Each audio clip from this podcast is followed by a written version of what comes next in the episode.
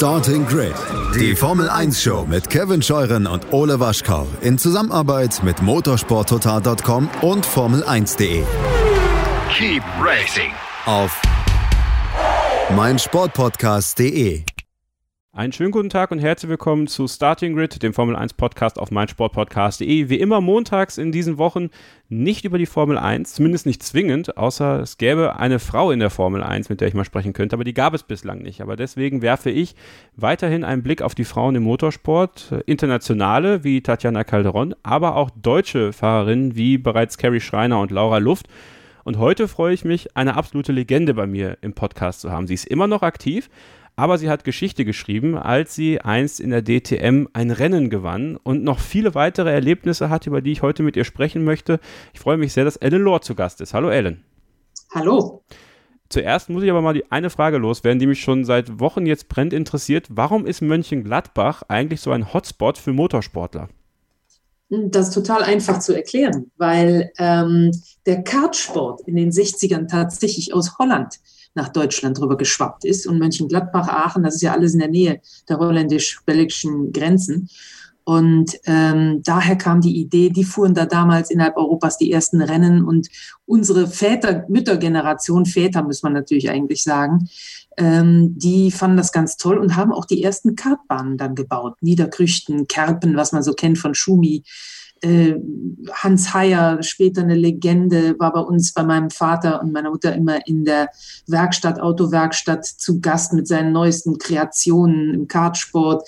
Ähm, Nick Heidfeld, Heinz-Harald Frenzen, Schumi, ja klar, wir waren da oben sehr, sehr stark, dann in meiner Generation, also Söhne, Töchter im Kartsport vertreten und der ganze Süden, auch Norden, die haben ja sehr viel später erst angefangen, Kartbahnen zu bauen. Also das ist, glaube ich, die Antwort auf deine Frage. Deswegen sind da oben so viele am Anfang äh, ja, hineingeboren worden in den Sport quasi.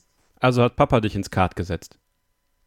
Ja, ja, ja. Papa hat mich reingesetzt, Mama hat es erlaubt, so muss man es wohl sagen. Und zwar schon im zarten Alter von einem Jahr oder so gibt es ein pausbäckiges Foto von mir, was leider verloren gegangen ist, weil es oh. irgendein Journalist mal verschlammt hat, muss ich jetzt mal so anmerken. Ähm, äh, kein, kein Offense. Und ähm, ja, also ich bin da immer ganz am Anfang dabei gewesen, wenn äh, Vater auf den niederländischen und deutschen Strecken gefahren ist und bin dann später das ging ja damals bei uns jetzt viel später los im, im Juniorsport. Mit 15 konntest du überhaupt erst Junioren-Kart-Meisterschaften fahren. Aber ich erinnere mich sehr wohl, um nochmal auf die ganz, ganz Anfänge zurückzukommen, dass wir beispielsweise unsere Kartbahn noch selbst gebaut haben. Also Niederkrüchten war so der große Konkurrenz von Kerpen damals.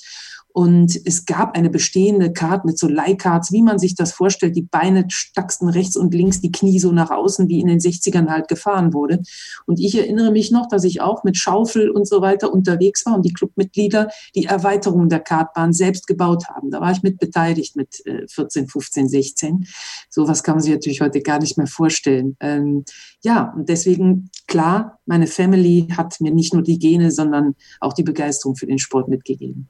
Da möchte direkt mal ansetzen, etwas, was ich letzte Woche mit Laura Luft besprochen habe, als es so um diese Hingabe, aber auch diesen Teamgedanken ging im Motorsport damals. Ähm, sie hat das ja noch viel später gehabt, aber ich habe immer so ein bisschen das Gefühl, ich habe just, ich glaube, letzte Woche so ein ganz altes Video gesehen von, entweder war es holländisches Fernsehen, oder deutsches Fernsehen auf jeden Fall äh, mit den jungen Schumacher, Frenzen, alle in Kerpen gefahren und, und alle waren dabei, ganze Familien.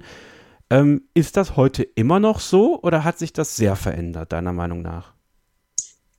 Der Motorsport hat sich natürlich, der hat sich sowas von komplett geändert. Motorsport hat sich um 180 Grad gewendet im Endeffekt. Ja, es war tatsächlich mal ein Familiensport am Anfang, wo die ganze Family am Wochenende, Oma, Opa, was auch immer, mit äh, Stühlchen an der Kartbahn stand und die Bockwurst äh, äh, am Kiosk gegessen hat. Ähm, die Zeiten sind natürlich schon irrsinnig lange vorbei. Aber nichtsdestotrotz, äh, ja, es war so wirklich so ein Family-Event, sagen wir mal so. Aber auch schon damals gab es natürlich Europameisterschaften, Weltmeisterschaften etc. Und ähm, gut, Schumi, Frenzen und so weiter, die, die haben einen ja, mich ja auch, ich bin ja eine sehr ähnliche Generation, ein Dickchen älter. Ähm, wir sind ja ganz oft auch gegeneinander oder in ähnlichen Klassen gefahren. Also nicht nur im Kartsport, sondern bis in die Formel 3 hoch ist man ja immer, sind alle denselben Weg gegangen. Das ist allein schon heute anders. Äh, es gibt viel mehr Möglichkeiten ähm, äh, in eine Formel 3 oder GP3 oder jetzt wieder Formel 3 zu kommen, zum Beispiel oder Formel 2 oder was auch immer es dann ist oder sein wird. Ähm, ja, also das, da war schon ein ziemlicher Zusammenhalt auch im Fahrerlager, aber es war auch genauso knallharte Konkurrenz. Ich meine, Papa Schumi hat äh, seinen Sohn früh ins Kart gesetzt, da konnten wir andere nur von träumen äh, weil er der Pächter in Kerpen war, wie wir alle wissen. Äh, Papa Frenzen hat dafür gesorgt, dass sein Sohn mit 17 schon einen Führerschein hatte und später den Schritt in den Motorsport viel eher machen konnte als alle anderen, weil er angeblich im äh, heimischen Beerdigungsinstitut un abdingbar war, kam er also mit 17,5 Führerschein, damals die Voraussetzung dafür, überhaupt Motorsport mit dem Auto zu machen. Und Bernd Schneider, dessen Vater war Bauunternehmer, der hat ihm direkt mal auf dem Betriebsgelände eine eigene Kartbahn hingeasphaltiert. Ja? Äh, äh, also da, da gab es dann auch schon Unterschiede und ganz klar auch unterschiedliche Ziele. Die einen haben von Anfang an das mehr professionell im Sinne von Ziele im Motorsport begonnen und für viele war es aber einfach nur ein unglaublich fantastisches Hobby. Wie war das für dich? Also wann, wann fing es bei dir an, ähm, nicht nur ein Hobby zu sein im Grunde genommen? Ähm, ich war tatsächlich im Kartsport auch nicht so schlecht, äh, habe da zwei Meisterschaften gewonnen, bin ähm, in der Auswahl gewesen für die Junioren-Nationalmannschaft zweimal und unter anderem waren auch Frenzen dabei und so weiter. Mm, und ähm, ja, aber es war immer, es war wirklich immer ein Hobby. Ich habe ganz normal angefangen, äh, Chemie zu studieren, habe hm. mir von Anfang an gesagt, mit Motorsport kannst du eh kein Geld verdienen, also machst mal lieber was Vernünftiges. Habe dann aber während des Studiums, als ich in der Formel 3 war, äh, tatsächlich angefangen, Geld zu verdienen als Volkswagen-Werksfahrerin ähm, in der Formel 3, damals am, äh, amtierende Formel Ford-Meisterin. Hm, das war so die Einsteigeklasse, da mussten alle durch, da gab es 40 Starter, da musstest du dich behaupten, konntest dir nicht auswählen, wo werde ich vielleicht einfacher Meister oder schwerer Meister. Es war Formel Ford, da mussten alle durch, da wurde ich Meister, kam in die Formel 3 und habe tatsächlich so 3,20 Mark ungefähr verdient pro Monat.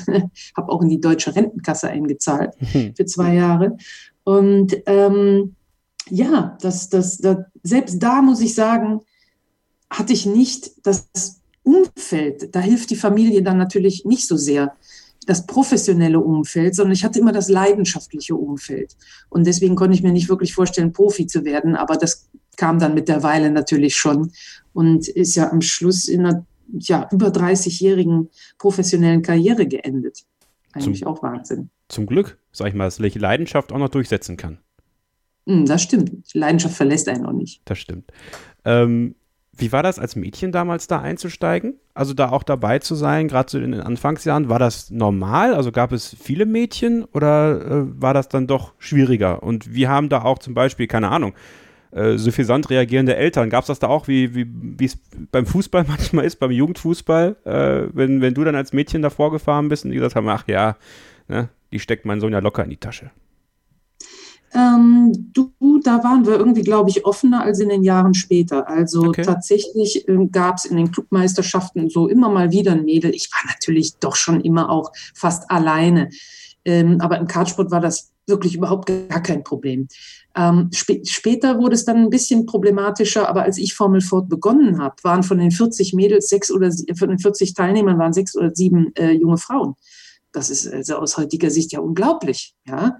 Und das waren auch teilweise schnelle Frauen, Beate Nodes und so weiter. Die hatte Jägermeister als Sponsor, fuhr da in ihrem orangefarbenen Formel fort und war quasi ein Idol, weil sie da so einen riesen Sponsor hatte und ein professionelles Team. Und wir sind halt mit meinem, ich bin tatsächlich mit meinem Vater und einem Mechaniker irgendwie zur Rennstrecke gefahren mit einem Formelauto aus dem Jahr XYZ, also irgendwas Altes, äh, die ersten zwei Jahre mal zum Üben, zum Lernen, zum Rennstrecke kennenlernen und, und erst später wurde das viel professioneller. Ähm, das heißt, zu der Zeit in den Anfängerklassen waren die Mädchen immer gut besetzt, aber es ging nicht weiter. Es ging überhaupt nicht weiter und in der Formel 3 oder so war ich dann immer die Einzige. Also das, das äh, war ganz klar, dass man in den Einsteigerklassen mit familiärer Hilfe, auch das hat sich ja verändert heutzutage, können wir gleich gerne mal drüber reden, mhm. ob das gut ist oder schlecht. Ähm, mit ein bisschen finanzieller und, und Unterstützung von der Familie, nicht nur finanzieller Art, sondern auch de facto, äh, an die Rennstrecke. Also bei uns war das halt mit so einem uralten Ford Transit an die Rennstrecke fahren mit dem Anhänger, da so ein seitliches Zelt ausklappen und äh, einen Freund als Mechaniker dabei zu haben, äh, konnte man Meister werden, konnte man sein Talent beweisen. Die Zeiten sind lange vorbei. Und äh, aber auch schon damals wurde es dann nachharzig für Frauen. Das klingt für mich auch ultra weit weg. Also das könnte ich mir beim besten Willen so nicht vorstellen. Das ist ja.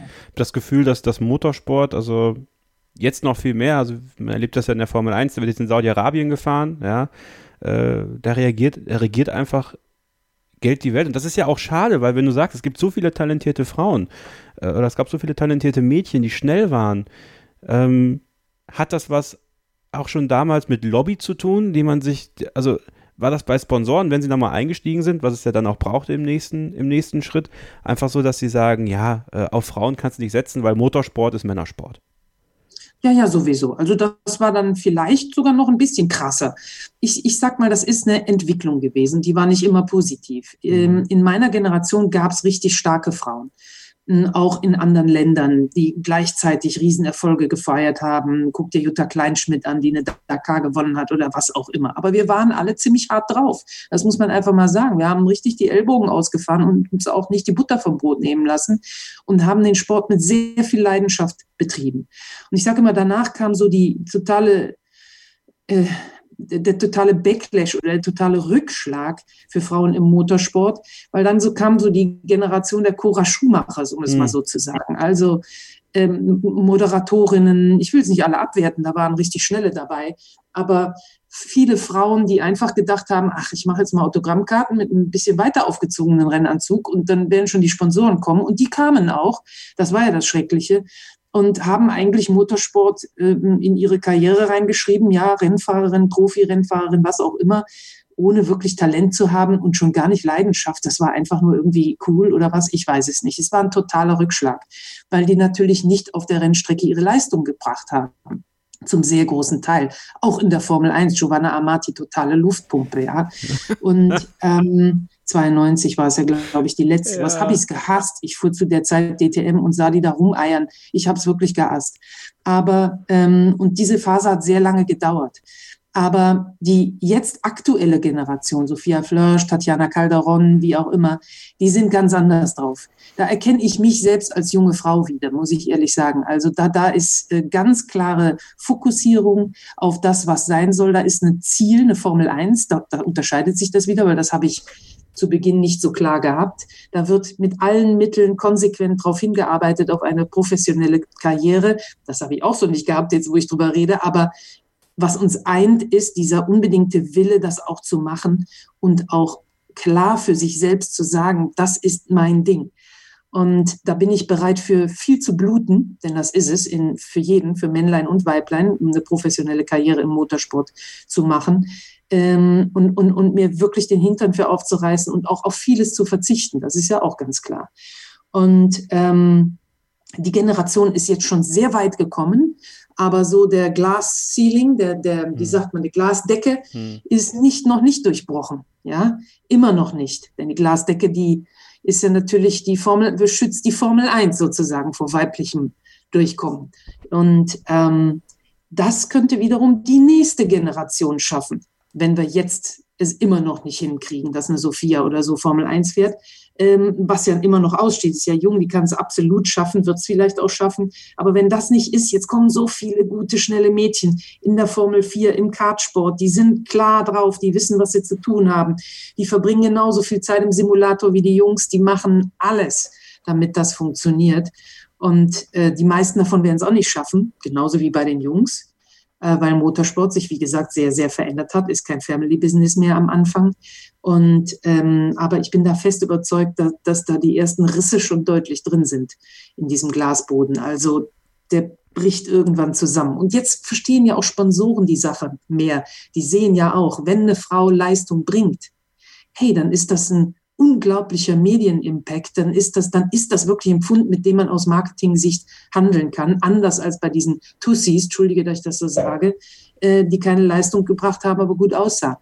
Und insofern bin ich da sehr positiv, dass wir schon bald nicht nur eine weibliche Vizepräsidentin, sondern auch eine Frau in der Formel 1 haben werden. Klare Worte von Ellen Lohr. Die Frau brennt für den Motorsport und die Entwicklung von Frauen im Motorsport. Und deswegen habe ich sie eingeladen. Wir machen jetzt eine kurze Pause und dann sprechen wir mal über das, was sie in ihrer Karriere sonst noch so erlebt hat und äh, was man für Frauen im Motorsport alles noch so machen kann. Bleibt also dran hier bei der Starting Grid Exkursion auf meinsportpodcast.de. Willkommen zurück bei Starting Grid, der Exkursion rund um das Thema Frauen im Motorsport hier auf meinsportpodcast.de. Kevin Scheuren ist für euch am Mikrofon und mein Inter meine Interviewpartnerin ist heute Ellen Lohr.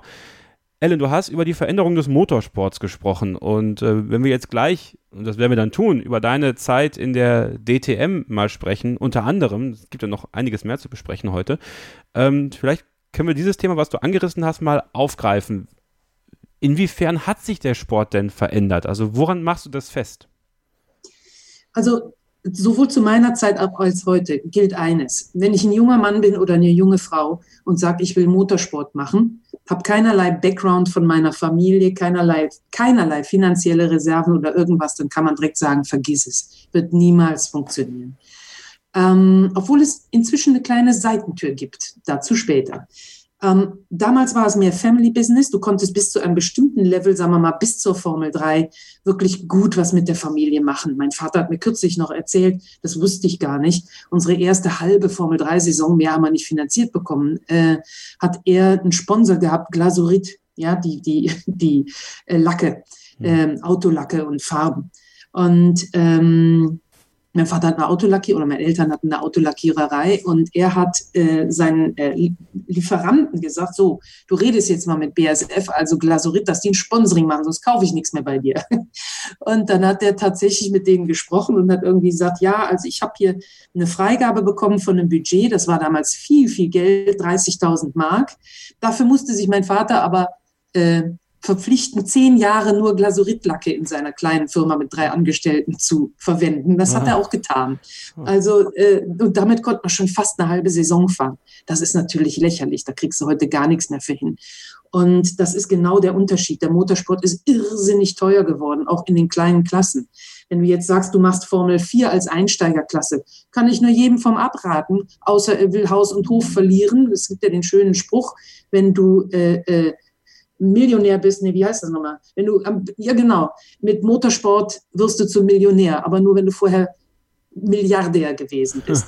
Ähm, und da ist was Wahres dran. Dann hat sich der Motorsport natürlich auch verändert, weil viel früher begonnen wird. Wenn du heute nicht mit 15, 16 im Rennauto sitzt, was uns damals ja verboten war, kommst du sowieso auch nicht weiter. Also jeder, der denkt, mit 21 fange ich jetzt mal an, dem würde ich jeden, auf jeden Fall zureden, auf jeden Fall viele Tipps geben können. Aber es ist klar, dass es keine Profikarriere mehr wird, sondern eine, die aus Spaß und Fun und, und, und Nürburgring-Rennen, Nordschleife und Leben mit Motorsport äh, kann daraus werden, aber eben keine Profikarriere mehr im Normalfall. Ähm, wenn ich also nicht mindestens in der Familie zum Beispiel die Möglichkeit habe, Kartsport zu finanzieren, einen Simulator, einen ordentlichen Simulator zu finanzieren, ähm, dann wird das schwer mit der Karriere. Und das war halt damals anders. Und heute das ganze Fahren, wir mussten wirklich unser reines, pures, raues Talent einbringen.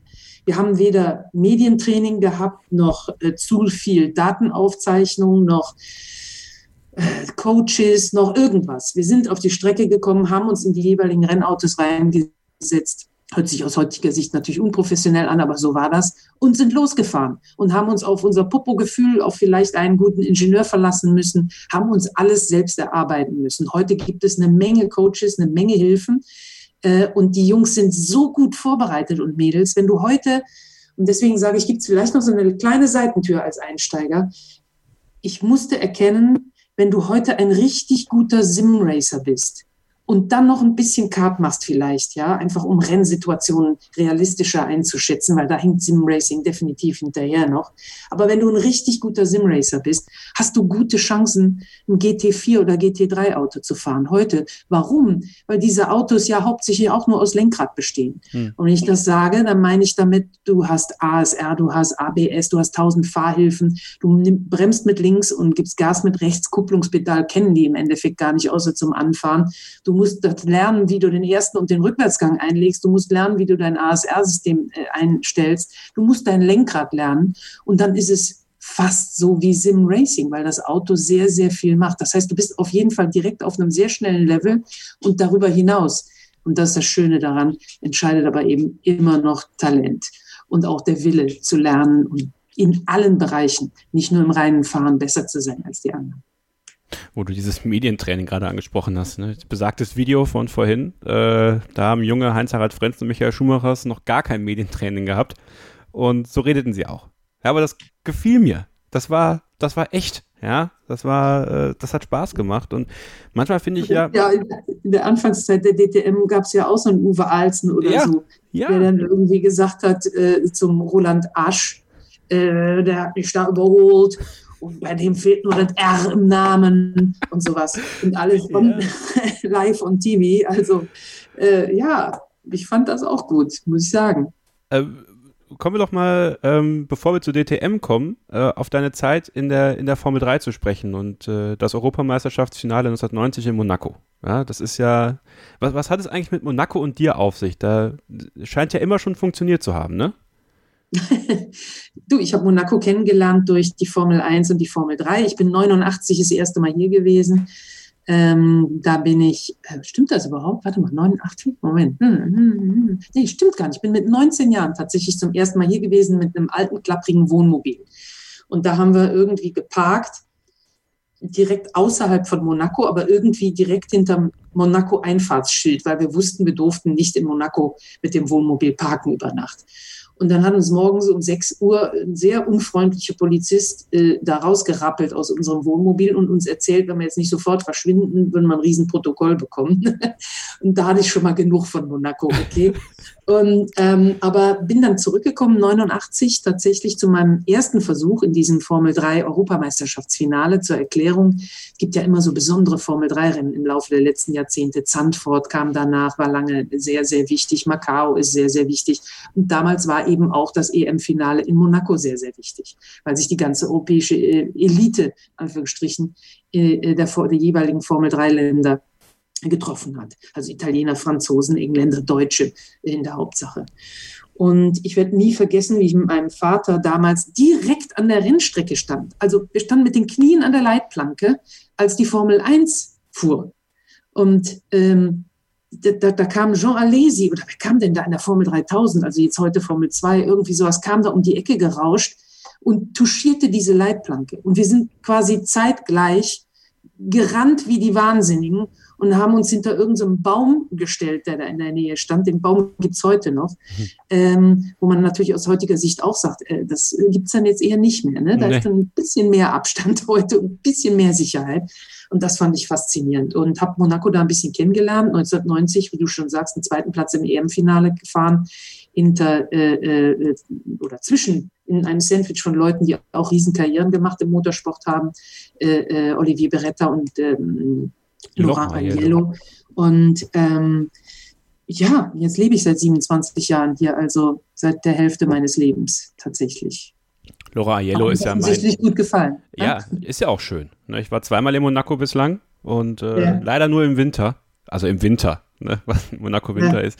Aber ich war äh, an dem, in dem einen Jahr da, als es mal geschneit hat, vor ein paar Jahren. Also da. Äh, den, den, den einen, die eine Stunde meinst du? Die eine Stunde, ja. Aber die hat, die hat, die hat gereicht für großes Chaos. Ähm, ja, das sowieso. Damit kommt keiner zurecht. Das ist klar. Das ist bei Regen genauso. nee, aber äh, Laurent Aiello ist ja mein heimlicher Lieblingsfahrer in der DTM-Geschichte aller Zeiten. Ich hatte damals einen, einen kleinen, ähm, diesen, diesen gelben Hasseröder äh, mit dem er 2002 Meister geworden ist, als, ja. als Modellauto zu Hause. Und deswegen, Laurent Aiello ist immer, ist immer meiner gewesen. Ja, ja der hat damals den Lauf gewonnen, in strömenden Regen übrigens. Ja. ja. Äh, du bist im selben Jahr 24 Stunden auf den Nürburgring gefahren. Äh, wir hatten mit Carrie Schreiner ja äh, bereits jemanden im, im Start dieser kleinen Serie dabei, die das auch dieses Jahr gemacht hat. Die hat es ja mit dem Gitti Competition Team ja leider nicht ganz nach vorne geschafft, was wir ihr sehr gegönnt hätten, aber ähm, nächstes Jahr greift sie wieder an und dann klappt es ganz sicher. Ähm, wie war das für dich, ähm, 1990 mit BMW bei diesem 24-Stunden-Rennen mitzumachen? Und was bedeutet die Nordschleife für dich? Also muss man vielleicht kurz einhaken, dass ich ähm, am Anfang, auch das war im Motorsport natürlich anders. Heute fährst du deine Klasse. Mhm. Ausnahme war vielleicht Matthias Ekström, der DTM gleichzeitig mit äh, ähm, Rallycross gemacht hat. Äh, ich bin damals deutscher Meister geworden in der Formel Ford und am selben Wochenende DTM gefahren, damals noch für äh, Alpina BMW. und bin tatsächlich in dem DTM-Lauf, das war Ende der 80er, 87 dann schon, äh, Zweite geworden. Ähm, und äh, habe dann aber halt den Break gemacht, weil ich fand Autos mit Dach irgendwie völlig doof und wollte das überhaupt nicht machen und wollte auch Formel machen und so weiter und bin dann eben ein paar Jahre gar nicht DTM gefahren. Aber ich war tatsächlich auch BMW-Werksfahrerin ganz am Anfang in der Tourenwagen-Europameisterschaft. Die gab's, die gab's damals. Und ähm, die, mit diesem Werksteam, das waren damals Schnitzer und Lindner, sind wir beim 24-Stunden-Rennen am Nürburgring an den Start gegangen. So, und jetzt gab es ja, wie gesagt, keine Simulatoren, gab es ja nicht. Also was ist zu tun? Da habe ich meinen sozusagen Kindheitssponsor angesprochen, der uns damals in meiner Meisterschaftssaison ein Formel äh, Ford gekauft hat und den später dann aber zurückbekommen hat, also nur den Wertverlust gesponsert hat. Aber trotzdem war das ein Riesending für uns, dass wir ein aktuelles Auto fahren konnten oder ich ein aktuelles Auto fahren konnte. Und hat gesagt, okay, ich will auch noch mal fahren. Wir mieten uns jetzt auf so einem Ford Fiesta war das, Ford Fiesta ein ähm, und fahren mal ein Rennen auf der Nordschleife. Soweit so gut. Ich bin mit dem Toyota Starlet, kennt man gar nicht mehr, also das popeligste vom popeligen Auto damals, auf die Nordschleife gefahren. Vor mir, auch vor meiner ersten Runde, ein schwarzer Porsche mit zwei Geschäftsleuten fahren da also durch Hatzenbach. Ich fahre also Vollspeed mit meinen, ich weiß nicht, gefühlten 17 PS, äh, meine erste Runde auf der Nordschleife, einfach mal um die Strecke kennenzulernen, also quasi frühe Simulatorrunden. Und schon im Hatzenbach, für die Kenner, das ist, äh, brauche ich nicht zu sagen, für alle anderen, das ist nach quasi vier, fünf Kurven, lag dieser schwarze Porsche am Dach. Hm. Und diese zwei Geschäftsleute krabbelten also etwas bedröppelt äh, durch die Seitenfenster nach draußen. Das war so mein erster Eindruck von der Nordschleife. Bin dann weiter, war alles okay, bin dann weitergezuckelt und habe mir so ein bisschen die Strecke eingeprägt. Dann kam das Rennen. Ich immer noch Chemiestudentin, Vater einfacher Handwerker. Ähm, und das hat mich sehr geprägt. Das hat mich insofern geprägt, als dass ich mich gar nicht gefahren bin. Ich bin ein paar äh, Runden äh, im Zeittraining gefahren. Das war perfekt, das war prima. Wohlgemerkt, ich war BMW-Werksfahrerin, allerdings damals mit kleinem Gehalt, gleichzeitig neben dem Studium und ähm, hatte mit BMW so gar keine Erfahrung. Das waren ja DTM-Autos. Und ähm, dann ist mein Kollege eben, äh, Peter Kröber, der eine oder andere wird ihn noch kennen, auf die Nordschleife, ist eine Runde zu viel gekommen, hat nicht mitbekommen, dass er an die Box soll und ist mit komplettem Bremsversagen auf dem Übergang Grand Prix-Strecke Nordschleife geradeaus in die Mauer gebrettert. Oh. Auto war Kernschrott. Ich bin also nicht gefahren, aber es war für mich eine Lehre fürs Leben. Und zwar für immer, während der gesamten 30 Jahre, dass ich mir vorher in jugendlichen äh, äh ja, Unachtsamkeit überhaupt keine Gedanken gemacht habe, was passiert eigentlich, wenn das Ding in der Wand landet. Ich war so unbekümmert, dass mir das nicht passieren würde, selbst auf der Nordschleife. Habe ich gar nicht dran gedacht.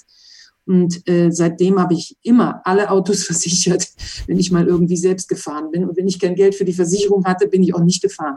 Das Risiko war mir zu groß. Das war mir eine Lehre. So, und dann bin ich halt äh, sind wir mit dem BMW-Werksteam, kannst du dir also vorstellen, null ja. Training vorher, die drei Runden Toyota Starlet und zwei Runden Ford Fiesta, also was völlig anderes als die damals EM gleich DTM-Autos, Gruppe A-Autos.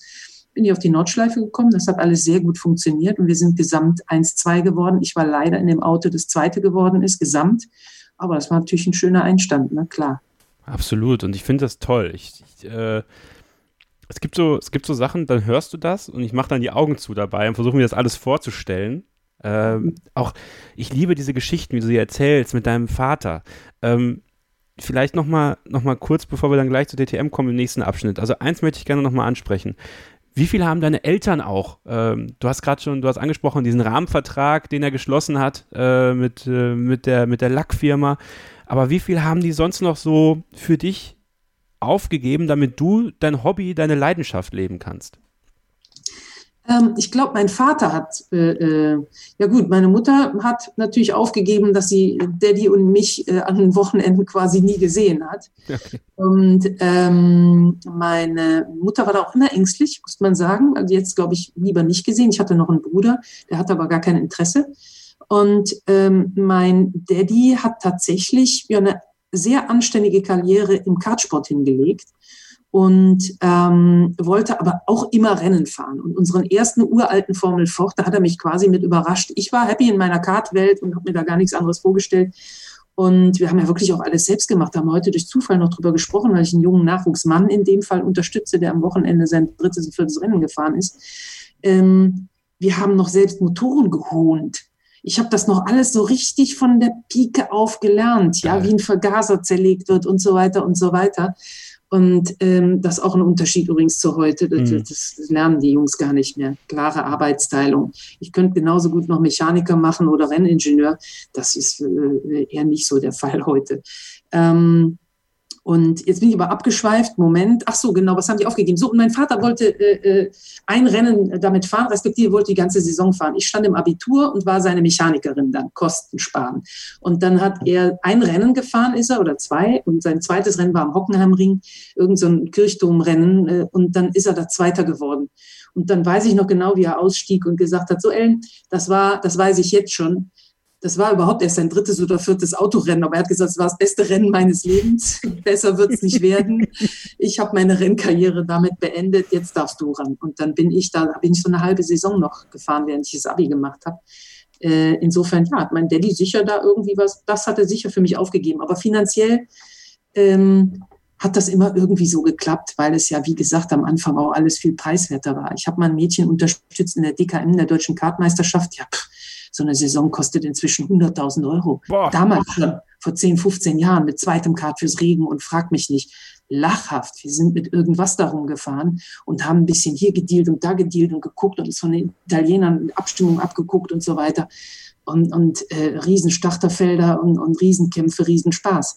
Ähm, insofern finanziell haben meine Eltern da auch Glück gehabt. In dem Fall muss ich wirklich sagen, dass ich ein talentiertes Mädchen war, denn natürlich hat das irgendwann mal Aufmerksamkeit erregt und ich habe da auch Chancen bekommen, die andere vielleicht nicht bekommen haben am Anfang. Das sehe ich ganz klar. Wir machen eine kurze Pause und sprechen dann gleich weiter mit Ellen Law über ihre Zeit in der DTM und äh, wie es sich angefühlt hat, äh, neben einem Keke Rosberg auf dem Podium zu stehen aber nicht unter ihm, sondern über ihm. Also bleibt dran, hier bei Starting Exkursion auf meinsportpodcast.de. Ihr seid nach wie vor mittendrin in der Starting Exkursion zum Thema Frauen im Motorsport. Heute zu Gast Ellen Lohr, DTM-Legende, ja, die am 24. Mai 1992 auf ihrem Mercedes 190e 2.516 Evo 2 auf dem Hockenheimring als einzige Frau bislang ein laufende DTM gewinnen konnte. Tja, aber bis es dazu kam, musste sie erstmal da durchstarten. Ähm, du hattest erzählt, Ziel Formelsport, vielleicht auch Formel 1 war da. Wann hast du dich denn dann entschieden, äh, zu den Tourenwagen zu wechseln? Weil du ja eigentlich gesagt hattest, Autos mit Dach, das ist nichts für dich. Es ging schon los, als ich tatsächlich vom Burkhard Bofensieben, BMW Alpina Tuner, immer noch, äh, die Chance bekam, drei Rennen äh, seinen Sohn zu ersetzen, der sich irgendwie verletzt hatte. Ähm, und ich mir das lange überlegt habe. Ich habe ja nie einen Manager gehabt oder so. Das war ja jeder Schritt, den ich machte, war für mich eine neue Welt. Und dann sollte ich plötzlich DTM fahren obwohl ich natürlich, wenn man jetzt in der, in der Rückschau das betrachtet, äh, mit Leuten zusammengearbeitet haben, habe, die äh, oder vorher auch schon, die wirklich Karriere gemacht haben. Franz Toast war mein Teamchef, mhm. der jetzt ja nun äh, in der Formel 1 seit gefühlt 100 Jahren Teamchef ist. Äh, Dr. Marco hat mir mal eine Chance gegeben, Formel 3000 zu testen, quasi sowas wie ein Formel 2 äh, sogar zu fahren in einem Rennen. Ähm, aber das wusste ich ja damals nicht. Das waren einfach Wegbegleiter zu der damaligen Zeit. So und Burkhard Bovensieken gab mir ein Angebot für drei Rennen DTM und ich habe echt mit mir gehadert, ob ich das machen soll. Ich hatte so, ich war so eingeschüchtert auch, ja, weil der ja eine sehr dominante Person ist, sagen wir mal so. Hab's dann am Schluss gemacht. Ähm, das war ein sehr erfolgreicher Rennen, Auswahl fünfter, zweiter. Besser konnte es fast nicht laufen. Zum damaligen äh, Zeitpunkt, als ich in Salzburg ging, samstags wurde ich Meister in der Formel Ford. Da haben mir die Alpina Mechaniker noch so, so ein Bettlaken über der Startziel äh, gerade ausgebreitet. Herzlichen Glückwunsch. Und sonntags dann Zweite in der DTM. Also war jetzt nicht so schlecht ähm, auch wenn ich jetzt gerade abschweife und die Originalfrage vergessen habe, um ehrlich zu sein. Und dann ähm, kam irgendwann eben das Angebot von Mercedes, also von äh, der DTM, beziehungsweise von, von Norbert Haug, der mich tatsächlich schon früh ein bisschen gefördert hat und unterstützt hat. Der war nämlich Chefredakteur bei Sportauto. Mhm.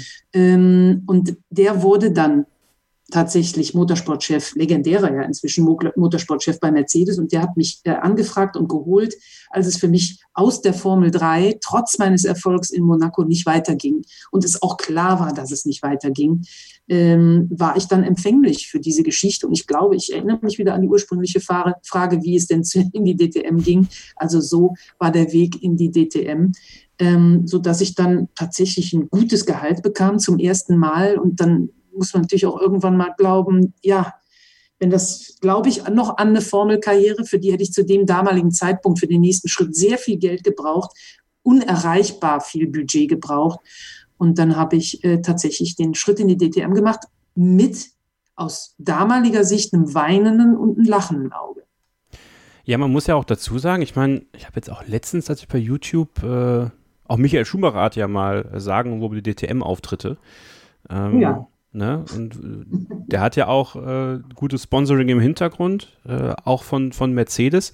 Hätte es damit ein bisschen mehr Unterstützung von Mercedes denn nicht auch für die Formel 1 reichen können? Ich meine, wir kommen später noch auf den, den nicht stattgefundenen Test äh, damals mhm. zu sprechen bei Sauber, aber ähm, das wäre doch sicher im Bereich des Möglichen gewesen. Äh, als das für mich anstand, war das Formel, wann, seit wann ist Mercedes in der Formel 1? Wann haben die bei, sind die bei Brown eingestiegen? Das war, glaube ich, erst später, ne? Ja, ja, 2012 schon, aber ich meine. Ja, ja, genau. Also das war, stand ja damals noch gar nicht zur Diskussion. Das war DTM und das war überhaupt schon ein Riesending, dass Mercedes überhaupt offiziell mit einem Werksteam in den Motorsport zurückging. Ähm, als ich Zweite wurde in Monaco, hat man mir gesagt, so, jetzt kommen die Formel 1 Teamchefs auf dich zu. Lange Rede, kurzer Sinn, es kam überhaupt gar keiner auf mich zu. Ich war da einfach viel zu früh. Wenn heute ein entsprechendes mhm. Rennen Mädchen Zweite wäre, ja, wenn Macau ein Mädel Zweite wäre, also dann wäre die Karriere vorprogrammiert. Das war bei mir nicht der Fall gewesen. Ähm, und ich hatte nun auch nicht die Kontakte, irgendwie da anzusprechen, in keinster Weise. Und wie gesagt, ja auch nie ein Manager. Und ähm, ja, dann habe ich Versuche unternommen. Dr. Marco gab mir eine Chance im Formel 3000. Ich war sauschnell gewesen, wirklich sauschnell. Schnellste Runde jemals, die jemals im Formel 3000 im Vorgänger des Red Bull Rings, der damals, damals Zeltweg, gefahren wurde. Dr. Marco war begeistert und wer den ein bisschen kennt, weiß, dass äh, Begeisterung jetzt nicht unbedingt das ist, was ihn auszeichnet. und hat mich tatsächlich für ein Rennen genannt in Le Mans. Ist so ein bisschen meine Schicksalsstrecke geworden, ja. muss man wirklich sagen.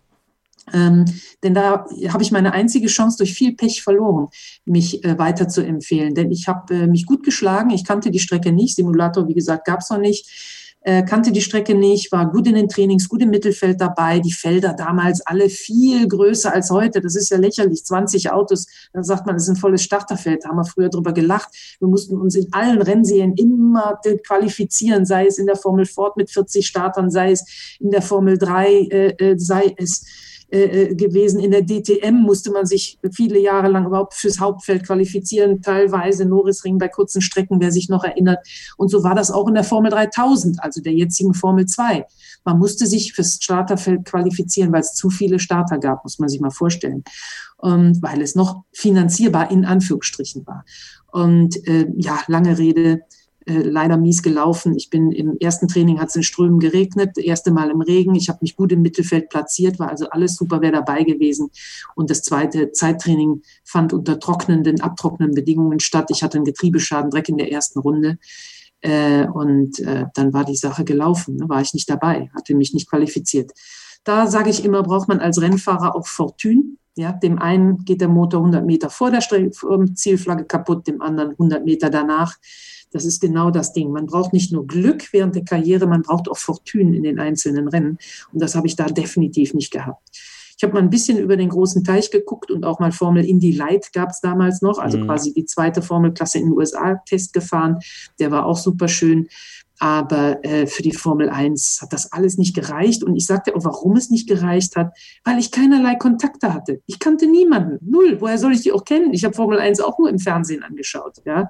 Also von daher äh, war das schwierig.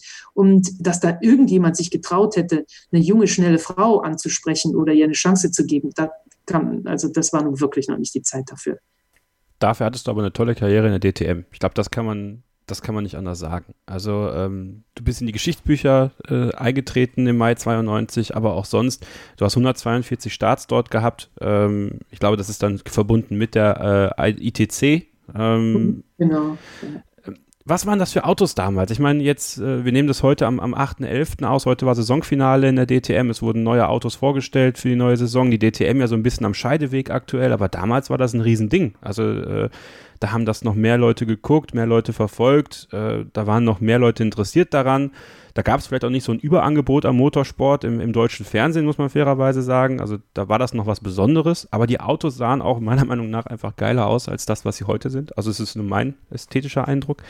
Ähm, ja, was waren das für Autos, die du da damals um die Strecke gejagt hast?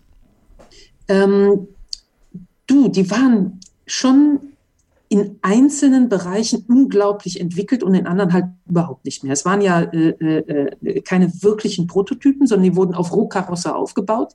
Das heißt, Rohkarosse, die, je, also eines Straßenautos mhm, quasi. Mhm. Natürlich wurde die dann leichter gemacht und so weiter, die Käfig rein etc. Ähm, die Entwicklung floss in der Hauptsache in Motorenentwicklung. Wir haben ja über 12.000 äh, Umdrehungen gehabt, wenn mich nicht alles täuscht, mit den kleinen Vierzylindern. Ich hoffe, ich rede jetzt keinen Unsinn. Also es war, war schon, nee, waren aber neun. Die haben neuneinhalb gedreht. Später haben wir äh, zwölf gedreht mit den ITC-Autos, genau. Aber trotzdem, also richtige Bienen ne? auf den Geraden. Und ähm, aber die Autos waren sehr normal, in Anführungsstrichen. Das heißt, du hattest keinerlei elektronische Fahrhilfen oder irgendwie sowas. Das war noch richtig raues, brutales Fahren mit Zwischengas geben, mit Quergehen, wenn du den falschen Gang eingelegt hast, mit einem Gangschema, was am Anfang Fünfganggetriebe so eng zusammengelegen hast, dass das Risiko, dass du dich verschaltet hast, vom äh, äh, fünften in den ersten gekommen bist oder so riesig groß war, etc. Also richtig Spaß, mit anderen Worten. Ich habe einen jungen Nachwuchsfahrer, Finn Gersitz, den ich ein bisschen unterstütze, ähm, der mir übrigens das, das genau vorlebt, ne? vom Simulator und Kart in GT4 und sofort alles gewinnen. Ähm, der sollte eins meiner alten Autos, weil er braucht Punkte für seine Lizenz und wir haben überlegt, wie kommen wir dahin, äh, bei den Tourenwagen Legenden fahren. Äh, also so einen alten Evo 2, also der mit dem dicken Heckflügel, dem mhm. damals peinlichen Heckflügel, muss man wirklich sagen. Und äh, heute natürlich super Heckflügel aus heutiger Sicht. Ähm, und der wurde ganz äh, fragend, weil er sagt, ja, ich, wie, wie, muss ich denn da schalten und wie mache ich das denn beim Rückschalten und so weiter, weil die sind ja nur noch gewohnt, rechts Pedal rauf, links Pedal runterschalten. Also mit anderen Worten, diese Autos haben dir viel abverlangt, was Fahrkönnen und Fahrgefühl angegangen ist und waren richtige Fighter natürlich. Du bist mal jemandem reingefahren bei meinem Sieg, das haben die Fernsehkameras gar nicht eingefangen damals, äh, habe ich dem äh, Keke Rosberg eine gegeben. Also ich bin im Original ein bisschen in die Tür gefahren, dann war ich vorbei. Ja, deswegen ist er auch etwas agromäßig ja. im zweiten Lauf. Damals gab es ja immer zwei direkt aufeinanderfolgende Läufe in, in, in, an Sonntagen. Äh, mir einfach strunzbunz gerade durchs Auto gefahren beim Start zum zweiten Rennen, um zu zeigen, hier, ich, Uga, Uga. Aber ähm, das kannst du heute alles in dieser Form gar nicht mehr so machen. Aber später hatten wir dann Autos, die waren, sind bis heute State of the Art. Also die ITC-Autos, International Touring Car Championship Autos, die waren, das, die, die kannst du ja heute bei den Tourenwagen-Legenden und anderen äh, Klassikrennen angucken, die fahren ja noch. Ähm, das war State of the Art. Also Motorwechsel in drei Minuten 40, weil der gesamte Vorderbau wegkam. Alles Carbon-Chassis. Du hast so tief gesessen, dass du gar nichts mehr gesehen hast. Du hast äh, äh, äh, äh, am Schluss in der letzten Generation, die ich leider nie fahren durfte, auch Pedal-Shift gehabt und sowas. Ich bin gefahren einmal in Dijon, werde ich nie vergessen, aktives Fahrwerk. Das war 1995 muss das gewesen sein. 94 vielleicht sogar, 95. Äh, aktives Fahrwerk, da hast du gesagt, das Auto macht das und das. Der Ingenieur hat geguckt, hat ein bisschen schnicki, schnacki, schnucki am Computer die Radlasten geändert und das Auto war eine Sekunde schneller. Ähm, also das war schon, das war schon sehr, sehr, das, das spezielle Feature wurde verboten, weil es zu überlegen war, aber es war sehr, sehr ausgereifte Technik, weil es ja Budget gab, gab die nicht begrenzt waren. Die DTM heute ist auch State of the Art, aber auf eine andere Art und Weise. Du hast Einheitsreifen, du hast Einheitsaerodynamik, du hast Einheitsdifferenziale, äh, du hast Einheits dieses, Einheits jenes, um die Kosten runterzuhalten. Das heißt, sich zu unterscheiden ist sehr viel schwerer und deswegen liegt das gesamte Feld ja auch so viel enger zusammen. Wir haben ja damals mit den alten Autos schon, also den 190er Evos, sind wir ja Qualifiers gefahren, ohne Servounterstützung. Da sage ich immer, wenn ich die schmalen Jüngelchen heute sehe, die hätte dir gar nicht gelenkt bekommen, ja, weil da braucht man mhm. nämlich tatsächlich Mörderoberarme, die ich zu dem damaligen Zeitpunkt hatte und, und auch Unterarme und, und eine gute, sehr gute Rumpfmuskulatur, sagen wir mal so, weil du hast mit den Reifen eine Runde lang Grip gehabt, hast eingelenkt und dann ließ sich das Lenkrad fast nicht mehr bewegen und das hat an deinen Armen gerissen wie bekloppt am Kurvenausgang. Und Klaus Ludwig tatsächlich hat dann damals gesagt, so jetzt Schluss, das macht keinen Sinn, wir brauchen eine Servolenkung, die wir dann auch bekamen und es war viel besser. Äh, sowas kann man sich heute gar nicht mehr vorstellen. Das war richtig harte Arbeit. Und ähm, dieses super schöne, saubere Fahren, das kam dann bei uns aber auch später, weil wir ja dann auch Fahrhilfen hatten. Wir hatten dann auch ABS, wir hatten auch ASR. Wir hatten nicht so eine ausgefeilte Aerodynamik wie die heutigen Autos. Aber ansonsten möchte ich fast sagen, würdest du mit so einem Auto heute immer noch ein DTM-Rennen gewinnen, wenn man irgendwie eine Balance of Performance finden würde. Ja, vielleicht ist es, ist es auch das, weswegen mich diese Art der DTM einfach mehr gepackt hat. Ja, auch äh, im späteren Verlauf. Ich meine, ich hatte noch eine, eine ziemlich gute Fanzeit, würde ich sagen. Ich habe ja gerade von Laurent Yellow geschwärmt. Ähm, mhm. Aber das ging dann immer weiter zurück. Ähm, warum auch immer. Äh, muss ja jeder für sich selber entscheiden. Ich glaube, bei welchem Rennsport man am Ende bleibt. Ähm, möchte jetzt aber mit dir natürlich über diesen 24. Mai 92 sprechen. Dein Sieg auf dem Hockenheimring. Ähm, du hast dein Duell mit Keke Rosberg angesprochen. Auf dem Podium sah er dementsprechend aus. Er hatte richtig Bock, mit dir da oben zu stehen. Ja, ganz sympathisch in die Kamera geguckt. äh, aber, aber du, Freude strahlend, du hast gerade Geschichte geschrieben. Niemand, keine Frau hat es nach dir geschafft. Ähm, ja, ich auch nicht mehr. Das ist ja. Du ja, okay, das ist natürlich, ja, ja, okay, gut. Aber hey, dieser eine Tag, der wird ewig bleiben. Äh, du erinnerst dich sicherlich noch genau dran, oder? Ich erinnere mich sehr genau dran. Ich hätte tatsächlich auch schon vorher gewinnen können in Zolder, wo ich am Öl von Lafitte oder sowas ausgerutscht bin. Da war ich auch schon mal ganz, ganz nah dran, ein Rennen zu gewinnen. Zolder damals meine Lieblingsrennstrecke übrigens. Okay. Ähm, da konnte man nämlich donnerstags nachmittags immer für 40 D-Mark äh, äh, frei fahren. Hm. Ah, okay. Geht auch nicht mehr sowas. Da sind natürlich immer donnerstags dahin. Ist ja klar, mit allem, was irgendwie vier Räder hatte. Ähm, ja, nein, natürlich erinnere ich mich sehr genau. Ich habe das in dem Moment gar nicht so bewusst wahrgenommen, was für ein Ding das war. Es war halt mein erster Sieg, deswegen war ich sehr, sehr glücklich. Ich glaube, ich war nie auf einem Podium, ich stand schon auch auf einigen, unter anderem auch fünfmal bei der DTM. Äh, ich war nie so glücklich auf dem Podium wie da, glaube ich. Und mein allerletztes Podium meiner Karriere, da war ich auch noch genauso glücklich. Ähm, aber das war schon was Besonderes. Ich dachte aber natürlich, dass weitere Rennen gewinnen würde. Und das ein oder andere Mal hätte das auch klappen können. Nur, man muss natürlich sagen, ich bin sechs Jahre für Mercedes in der DTM gefahren. Waren es sechs? Warte mal eben. 100, 200, 300, 400, 500. Ja, sechs Jahre für Mercedes in der DTM gefahren. Und die letzten zwei Jahre hatte ich überhaupt gar kein, also noch nicht mal entfernt aktuelles Material. Und das war dann schon psychologisch eine harte Nummer. Ne? Das war auch nicht schön, muss man mal sagen. Aber die Jahre davor hatte ich Chancen, äh, Podeste einzufahren. Und ja, dann war das eigentlich enttäuschend, dass da kein zweiter Sieg dazugekommen ist. Dass es jetzt der einzige einer Frau geblieben ist, ist natürlich auf der einen Seite auch enttäuschend. Ja, für die anderen Frauen, die alle danach kamen, waren ja einige, mhm. ähm, finde ich das schade. Auf der anderen Seite, naja, streichelt es auch ein bisschen die Eitelkeit, ne, ist klar.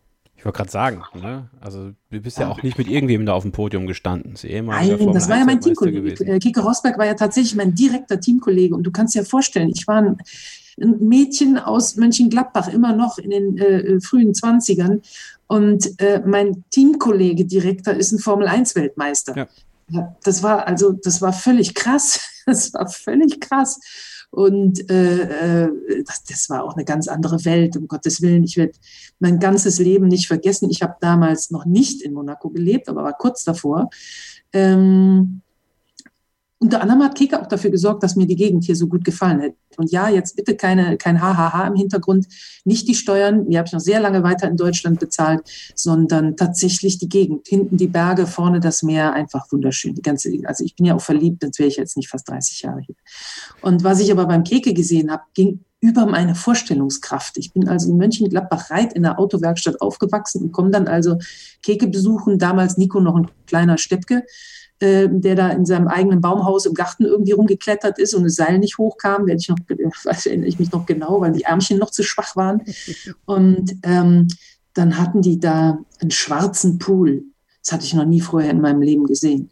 Und dann äh, sagte mir die Sina, die sehr, sehr nette Ehefrau vom Keke, ähm, ja, das hätte sie so machen lassen, weil das hätte sie beim, beim äh, ach, wer ist denn jetzt nochmal? Wie hieß der, der die Rosen auf äh, auf Brigitte Bardot regnen ließ. Oh Gott. äh, ah, Ladehemmung jetzt. Das ist ein bisschen ah. vor meiner Zeit, da kann ich nichts zu sagen. Entschuldigung. bei diesem Milliardär hätte sie da. Günther Jacks, äh, Sachs, bei Günther Ach, Sachs Günther hätte Sachs. sie das gesehen, Okay, diesen gut. schwarzen Pool, der hätte ihr so gut gefallen.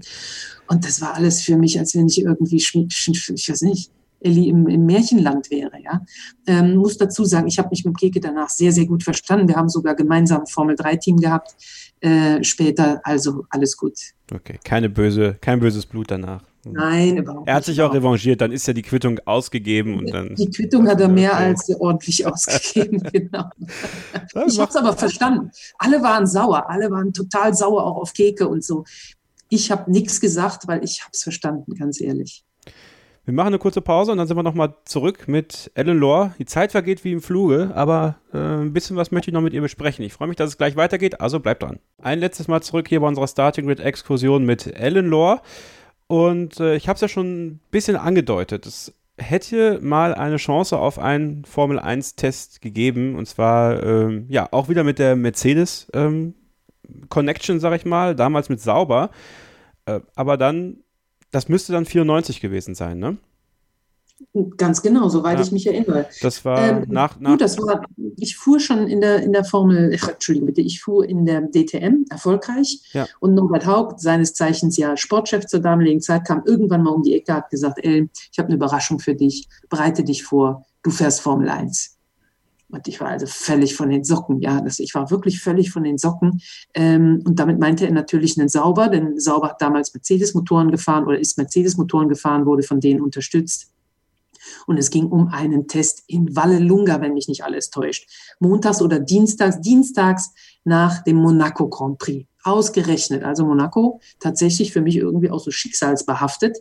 Ähm, denn leider hat mein sehr, sehr geschätzter Formel-3-Kollege, späterer Formel-1-Fahrer Karl Wendlinger damals einen sehr schweren Unfall gehabt. Ausgang des Tunnels geradeaus Ja. in die Schikanenbegrenzung rein. grausam. Koma, grausam, alles furchtbar. Äh, vorher ein irrsinnig schweigsamer Typ, hinterher sehr redselig. Äh, insofern das einzig, das einzig Positive an diesem Unfall, obwohl sein Unfall natürlich nie was Positives hat. Ähm, nein, er hat es ja gut überlebt, das war alles gut. Nur zu dem Zeitpunkt tatsächlich hat er um sein Leben gekämpft und dieser Test wurde abgesagt. Ich hatte mich wochenlang vorbereitet darauf, Sporthochschule Köln, überall, wo es ging. Ähm, also e- e- egal was, das, was damals möglich war, habe ich gemacht. Und äh, obwohl es ja eigentlich nur so ein bisschen Aerodynamiktest oder sowas wahrscheinlich gewesen wäre. Und ähm, ja, ist nichts draus geworden. Immer wenn ich Herrn Sauber später traf, äh, sagte er, oh, Frau Lohr, ich habe ein schlechtes Gewissen. Irgendwann habe ich mal gesagt, so, jetzt können Sie Ihr schlechtes Gewissen beruhigen. Ich hatte einen Mechaniker, der unbedingt in die Formel 1 wollte. Und es gab äh, da Schwierigkeiten in der Schweiz anzufangen. Das hatte tatsächlich geregelt. Dieser Mechaniker kam in die Formel 1. Damit war das abgegolten. Und äh, Norbert Haug behauptete irgendwann "Ah, stimmt ja gar nicht. Bis ich ihm dann mal gezeigt habe, äh, seinen handschriftlichen Brief, den er mir damals geschrieben hat. Und dann hat er sich auch wieder erinnert daran.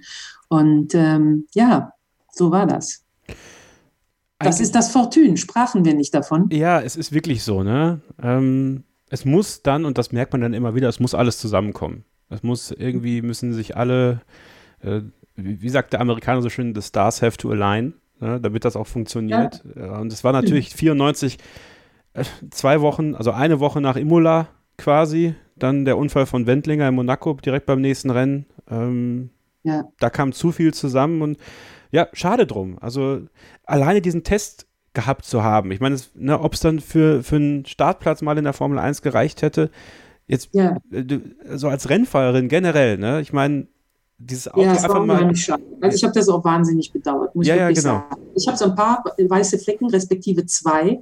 Und das ist tatsächlich, dass ich nie in Formel 1 gefahren bin. Betrachte ich als weißen Fleck in meiner Karriere Ja. von 30 Jahren. Ich habe ja viele andere Sachen gemacht, Rallye, äh, Offroad-Rallye, Rallye Dakar, Truck Racing. Ich habe ja wirklich einmal so fast alles gemacht, was geht. Ähm, aber Formel 1 hat eben dadurch, dass der Test abgesagt wurde, nie geklappt. Ich habe mich tatsächlich auch nie in Formel 1 reingesetzt. Nie, nie, nie. Echt Ich nicht? habe oft die Chance gehabt, ich habe ganz oft die Chance gehabt, mich reinzusetzen. Kürzlich noch, äh, äh, auch voriges Jahr oder schon wieder zwei Jahre her, äh, äh, bei einer Motorsportveranstaltung in Silverstone fuhr, fuhr äh, Hamilton irgendwie in alten Formel 1. Ich hätte mich in der Box wenigstens mal reinsetzen können. Ich habe mir dann geschworen, wenn ich nicht selbst fahre, setze ich mich in so ein Auto auch nicht rein. Das geht nicht. Und ähm, das Zweite ist, dass ich tatsächlich nie Le Mans gefahren bin. Deswegen bin ich so stolz auf die Mädels. Also bei gewisser äh, Sophia Flörsch und Tatjana Calderon, die jetzt mit dem einzigen Frauenteam in äh, Le Mans recht erfolgreich darum gefahren sind im LMP2. Also das habe ich nicht. Ich bin mit Le Mans, wo ich ja nun wirklich gescheitert bin in der Formel 2, Strich Formel 3000. Äh, und ich bin nie das 24-Stunden-Rennen gefahren, was so ein weißer Fleck ist. Ich bin gefahren in Daytona, also überall 24-Stunden-Rennen, aber nicht in Le Mans. Ähm, das sind die zwei weißen Flecken, die ich so ein bisschen bedauere. Aber Le Mans habe ich ja eben mal kurz angedeutet. Mit dem, der Strecke habe ich ja ein sehr versöhnliches Ende gefunden. Äh, denn es war tatsächlich das letzte Rennen meiner offiziellen Karriere. Ich habe nicht aufgehört danach, aber ich habe mich offiziell eigentlich zur Ruhe gesetzt, sozusagen als Rennfahrerin. Das war 2016. Mhm.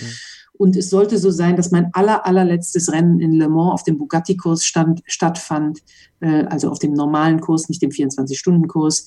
Und ähm, ich bin in der Truck-Europameisterschaft angetreten und bin tatsächlich Zweite geworden. Und noch dazu hinter Steffi Halm, ja. der zweiten weiblichen Starterin. Das heißt, wir beide haben in einem heiß umkämpften Rennen, das kann man nicht anders sagen, ich habe, ich glaube, drei Viertel der Zeit, mehr als drei Viertel der Zeit geführt und habe es aber trotzdem nicht geschafft.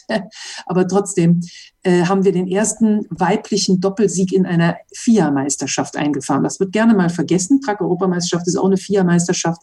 Wir haben das, äh, diesen Titel quasi gemeinsam geholt. Und ähm, da muss ich sagen, auf das Podium bin ich auch wahnsinnig stolz. Also das sind meine zwei wichtigsten Podien. Podium ist natürlich Podien, Podien, genau. Podien, ja. In, ähm, in der DTM der Sieg und der zweite Platz bei meinem aller, allerletzten Rennen. Ich wusste ja, das ist mein aller, allerletztes Rennen. Ich hatte mich eine ganze Saison auf meinen Abschied vorbereitet. Ich hatte mich im Jahr vorher schwerer, schwerer verletzt, einen, Rück, äh, einen Rückenwirbel, einen Wirbel gebrochen und habe dann noch ein Jahr dran gehängt, mein 31. Jahr im Profirennsport. Und ähm, ja, dann so auszusteigen, ist ein Geschenk, ist ein echtes Geschenk. Und ähm, insofern war das nicht nur sehr wichtig, ich, ich konnte einfach ein richtig gutes Ende in meiner aktiven Laufbahn äh, da feiern. Nichtsdestotrotz Ganz lassen kann man es natürlich nicht. Motorsport begleitet mich jeden Tag. Ich mache, habe verschiedene Jobs danach gemacht, bin total involviert, kann nicht davon lassen. Bin sogar selbst wieder Rennen gefahren als Gentlewoman Driver sozusagen ein bisschen. ähm, aber äh, ja, das wird mich. Also ich glaube, wenn ich mit 85 werde ich noch nicht äh, irgendwo Abstand nehmen können, habe ich gerade das Gefühl. Dann titelt, titelt das Blatt mit den vier Buchstaben Rennoma schreibt erneut Geschichte. Ja, wer weiß, vielleicht, weiß ich nicht. Ja, warum nicht? Ja, Älteste Teilnehmerin bei was auch immer. Ja, traue ich mir zu. Ja, also guck mal, du hast zwei Podien gehabt, bei beiden Podien. Du wirst aber langsamer, ne? Das muss ich auch dazu sagen. Also du wirst definitiv langsamer. Ich bin jetzt 55 und mit Erfahrung kannst du wahnsinnig viel machen. Ähm, du, es ist so ein bisschen, als hättest du jede, jede verdammte Rennsituation schon mal erlebt.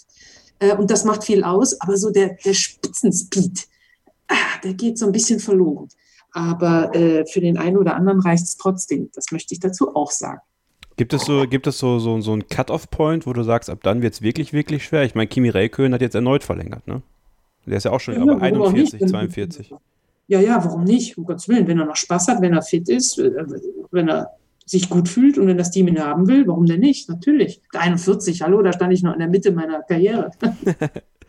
ähm, Truck Racing. Das ist auch noch was. Also, ich finde ja, also, ich nenne sie ja immer liebevoll Nacktschnecken. Ja, wenn sie so, wenn sie so umherschwirren über die Rennstrecken dieser Welt, äh, ist aber ein beinharter Sport, wird von vielen oft unterschätzt. Was war das Faszinierende für dich am Truck Racing und warum hat es dich so lange da drin gehalten?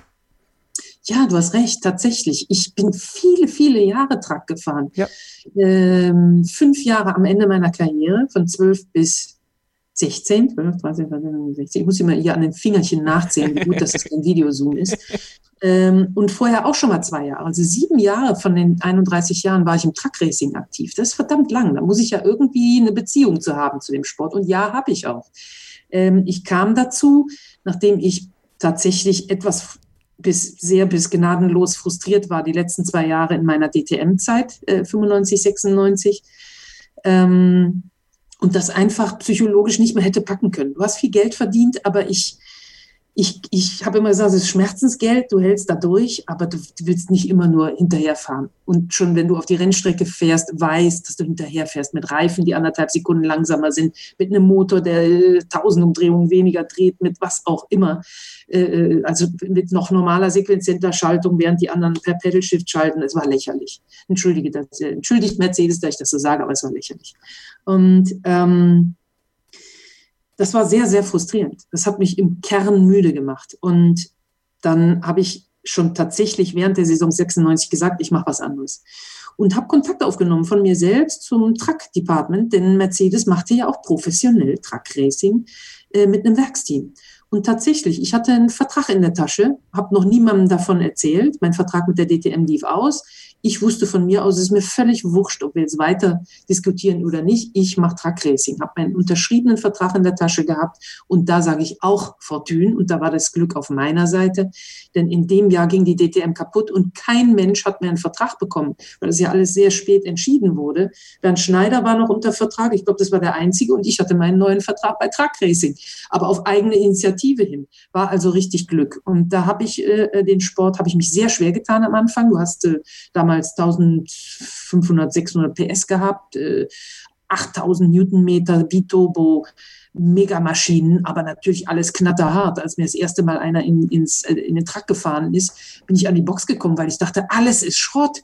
Aber es war gar nichts groß kaputt, weil das ist normal im Truck Racing. Und wenn da fünf Tonnen aufeinander klopfen, dann, dann fühlt sich das an, als wärst du gerade gegen eine Hauswand gefahren. Das war also sehr äh, äh, gewöhnungsbedürftig, habe dann aber im zweiten Jahr auch schon ein Podium eingefahren und bin tatsächlich am Ende meiner Karriere nochmal fünf Jahre zurückgekommen, weil ich den Sport sehr, sehr mag. Inzwischen ein bisschen langsamer alles, aber äh, auch sehr tech, also sehr tech-bezogen, äh, sehr robuster Sport, ein echter Zuschauersport, weil halt viel Bang Bung Bang ist und, und, und äh, viel gekämpft wird, hart gekämpft wird. Also als Zuschauer würde ich mit Sicherheit lieber an den, an den äh, Nürburgring fahren, wenn der Truck Grand Prix ist, als an viele, viele andere Rennstrecken, um Racing live zu gucken. Bang Bung Bang ist aber auch dein Style, ne? Also das, damit kommst oh. du schon gut klar. ja, du, das wahrscheinlich, wenn man sich als junges Mädchen immer durchsetzen muss, dann, äh, dann entwickelt man so einen Driving-Style. Das kann schon sein. Das würde ich natürlich von mir nie behaupten. Das ist ja logisch. Ne? Also ich streite das alles ab. Aber äh, muss zugeben, ja, könnte an der einen oder anderen Stelle schon sein. Also du musst schon auch ein harter Knochen sein, definitiv. Sonst, äh, sonst, äh, ja, es gibt ja immer die meinen, äh, dich einschüchtern zu müssen und so weiter. Das legt sich erst, wenn du diverse Erfolge hingelegt hast. Aber äh, ja, da an der Stelle gebe ich den jungen Rennfahrerinnen recht, die sagen, wir müssen uns echt noch deutlicher durchsetzen als die Jungs an gleicher Stelle. Das ist, glaube ich, bis heute so geblieben. Findige Hörer werden jetzt sagen, der Scheuren vergisst eine wichtige Stelle in der Karriere der Ellen Law, und zwar die Rallye Dakar. Die vergesse ich nicht, Freunde.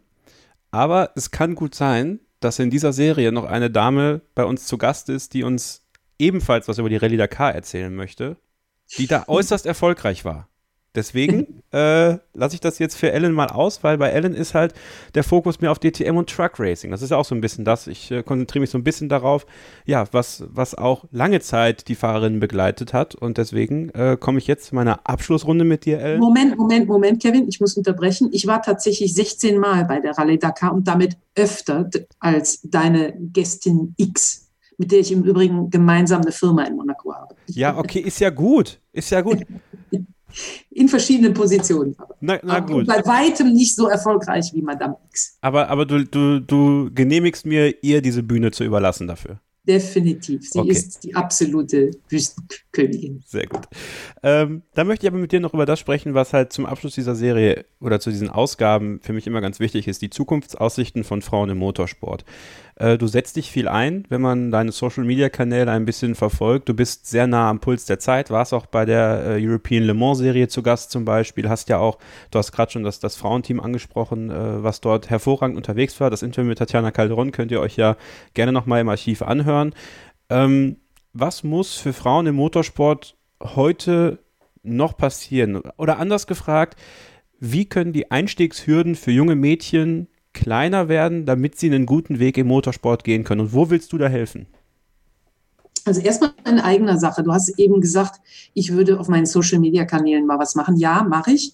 Äh, ich darbe aber ein bisschen auf Instagram, Leute. Also Ellenlaw Official. Ich brauche noch ein paar Likes, ja. Ich Gerne. muss mal über die 10.000 Hürde kommen, damit ich den Kanal mal vernünftig nutzen kann und dümpel irgendwo bei 5.500 oder sowas rum. Mehr bei Facebook, aber da mache ich äh, wenig. Das ist mehr noch gewachsen. Das ist der Generation äh, geschuldet. Ja, ich bin erst sehr spät bei Instagram eingestiegen. So, nachdem diese Selbstwerbung erledigt ist, was muss noch geschehen? Es geschieht sehr, sehr viel. Wir haben ja viele Initiativen, die alle zumindest auf einer breiten Ebene Mädchen in den Sport bringen. Und zwar nicht nur, du hattest ja auch die Kerry Schreiner hier, äh, im, im Motorsport an sich als Fahrerinnen, sondern auch als Ingenieurinnen, als äh, was auch immer, Physiotherapeutinnen, Marketing, Kommunikation. Motorsport ist sowieso schon fast fest in weiblicher Hand. Also es gibt ja viele Jobs rund um, um den Motorsport. Ja, immer mehr weibliche Ingenieurinnen, sogar bis in die Formel 1. So. Ähm, am meisten hapert es tatsächlich immer noch bei den äh, Frauen, die einen, sagen wir mal, eine Profikarriere hinbekommen im Motorsport. Da muss man aber natürlich einschränken, das ist für die Jungs das Gleiche. Äh, von 100 Talenten, äh, männlichen Talenten kommt auch nur einer irgendwie vielleicht durch oder zwei oder drei oder vier oder fünf, aber auf jeden Fall sehr wenige. Also was muss man tun? Man muss als Mädchen einfach bereit sein, Blut zu schwitzen. Und das hört sich jetzt sehr äh, archaisch an, aber irgendwo ist das so. Also es geht nicht, und damit meine ich nicht nur die Fitness und so, das, das ist der kleinste Teil. Fitness ist der kleinste Teil. Alle sind fit, alle haben die optimale Rennfahrerfigur. Wer das nicht hat, hat sowieso schon verloren. Das ist eine Grundvoraussetzung. Aber man muss wahnsinnig neben der Rennstrecke arbeiten.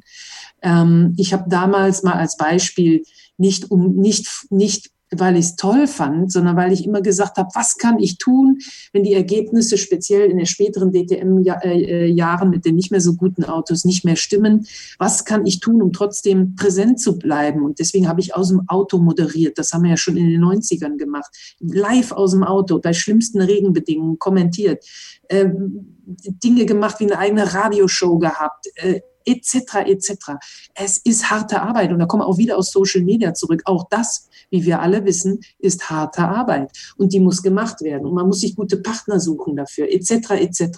Man muss bei den Events präsent sein, man muss sich vorstellen, man muss äh, nicht wie die kleine Ellen Lohr schüchtern daneben stehen, sondern man muss sich vorstellen, man muss seinen Namen bekannt machen, bevor es eigentlich losgeht, richtig, also schon im Kartsport. Und das sind einige Mädels, die es auch begriffen haben. Das ist keine, Versicherung dafür, dass es weitergeht. Äh, denn an einer Stelle der Karriere wird immer Geld fehlen. Aber es ist der bessere Zugang zu Sponsoren und am besten hat man ein familiäres Umfeld natürlich, was einen unterstützt, äh, was sich aber nicht ruinieren sollte. Das ist mein Tipp an alle Väter und Mütter, die Kinder haben, die im Motorsport äh, aktiv sind. Denn da haben wir auch schon sehr viele, ja, Pleiten erlebt, wo Leute ihre Eigentumswohnungen verkauft haben und die verloren haben nach einer Rennsaison und es ging nicht weiter vorwärts. Also sowas niemals machen. Wenn es geht, geht's. Wenn es nicht geht, dann geht's nicht. Dann findet man eine andere Aufgabe im Motorsport. Denn es gibt, das weiß ich ja nun, ich arbeite ja nun auch hinter den, hinter der Boxenmauer inzwischen viel, dass es genauso herausfordernd und genauso spannend sein kann. Und wenn man echte Leidenschaft für den Motorsport hat, dann findet man seinen Weg. Aber der muss vielleicht nicht immer Fahrerin oder Fahrer sein. Schönes Statement, schönes Statement. Kannst du uns zum Abschluss noch ein bisschen erzählen, was deine aktuellen Projekte sind? Ähm, gibt es etwas, wo du sagst, da möchtest du gerne darauf hinweisen? Ähm, ich weiß ja, du bist ja auch Rednerin und äh, ich weiß auch warum, denn ich könnte dir stundenlang zuhören, aber äh, wir wollen. Okay. Ja, du, äh, ja da, da liegt mir, mir nicht das, alles gut. Ich habe danach, äh, bin ich ja äh, ich bin tatsächlich freie Beraterin Marketing Kommunikation. Okay. Äh, ihr könnt mir mal ganz fest den Daumen drücken, denn äh, es könnte tatsächlich sein, dass schon in der nächsten Woche was passiert, was mich sehr, in, sehr tief in den Motorsport zurückbringt, also auch Formel 1 etc. in einer anderen Position ähm, und NASCAR und alles, also sehr weitreichende Position, für die ich da gerade kandidiere. Es sieht ganz gut aus, also drückt mir einfach mal die Daumen und ähm, als nächstes kümmere ich mich um den jungen Nachwuchsfahrer, Finn Gersitz. Einfach mal googeln und folgen. Was wir mit dem so auf die Beine stellen, können wir uns auch die Daumen drücken. Äh, und äh, ja, das, das ist eigentlich klar, reden halten. Du, da ist momentan nicht viel los, kannst ja, dir vorstellen, klar. mit den ganzen Reisebeschränkungen, die betreffen uns alle. Äh, insofern muss man da einfach mal ein bisschen abwarten. Aber es, das habe ich sicher gelernt ähm, und das ist kein Blabla. Immer wenn ich im Motorsport irgendwo mal in der Krise war, ein Sponsor hat gekündigt, ein Team äh, war verbrecherisch, gibt's ja auch, ein, ein, es gab, ging nicht weiter oder was auch immer, dann hat man die Zeit gehabt, mal durchzuschnaufen, eine andere Richtung zu gucken und einen viel besseren Weg gefunden. Und das ist, das ist immer so gewesen in meinem Leben. Auch das ist natürlich irgendwie ein Geschenk der Renngöttin gewesen an der einen oder anderen Stelle. Und es geht nicht allen so. Aber als motivierende Maßnahme möchte ich das mal allen mit auf den Weg geben, auch in Corona-Zeiten. Es geht immer weiter. Es geht immer weiter irgendwie. Und ähm, das äh, ist für mich immer eine starke Motivation gewesen, da fest dran zu glauben. Und genauso geht's mir jetzt auch. Also, wann ich die nächste Rede halte, kann ich dir nicht sagen. Dass ich im Motorsport weiter fest verankert sein werde, das kann ich dir jetzt schon mit Ja beantworten. Eleanor, vielen Dank, dass du heute dir so viel Zeit genommen hast, mit mir über deine Karriere zu sprechen, dass du hier Teil meiner Serie warst, Frauen im Motorsport. Und ich hoffe, wir hören uns bald nochmal wieder. Ich danke dir, dass du Frauen im Motorsport als Serie aufgelegt hast. Habe ich sehr gerne gemacht. Mache ich sehr gerne. Nächste Woche geht es dann weiter, Montag um 6 Uhr. Äh, die nächste Frau hier am Mikrofon mit mir. Wünsche euch bis dahin äh, eine schöne Woche. Wir hören uns diese Woche natürlich noch mit der Vorschau auf den großen Preis der Türkei der Formel 1 in unserer regulären Sendung. Hört da also auf jeden Fall auch gerne rein. Alle Social Media Kanäle, auch der Instagram-Kanal, den findet ihr als Link in den Show Notes und da könnt ihr Ellen auf jeden Fall folgen.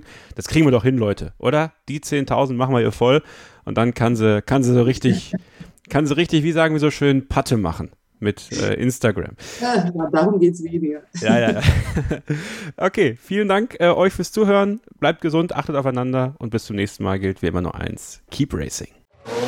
Starting Grid, die Formel 1 Show mit Kevin Scheuren und Ole Waschkau in Zusammenarbeit mit motorsporttotal.com und Formel1.de. Keep racing. Auf meinsportpodcast.de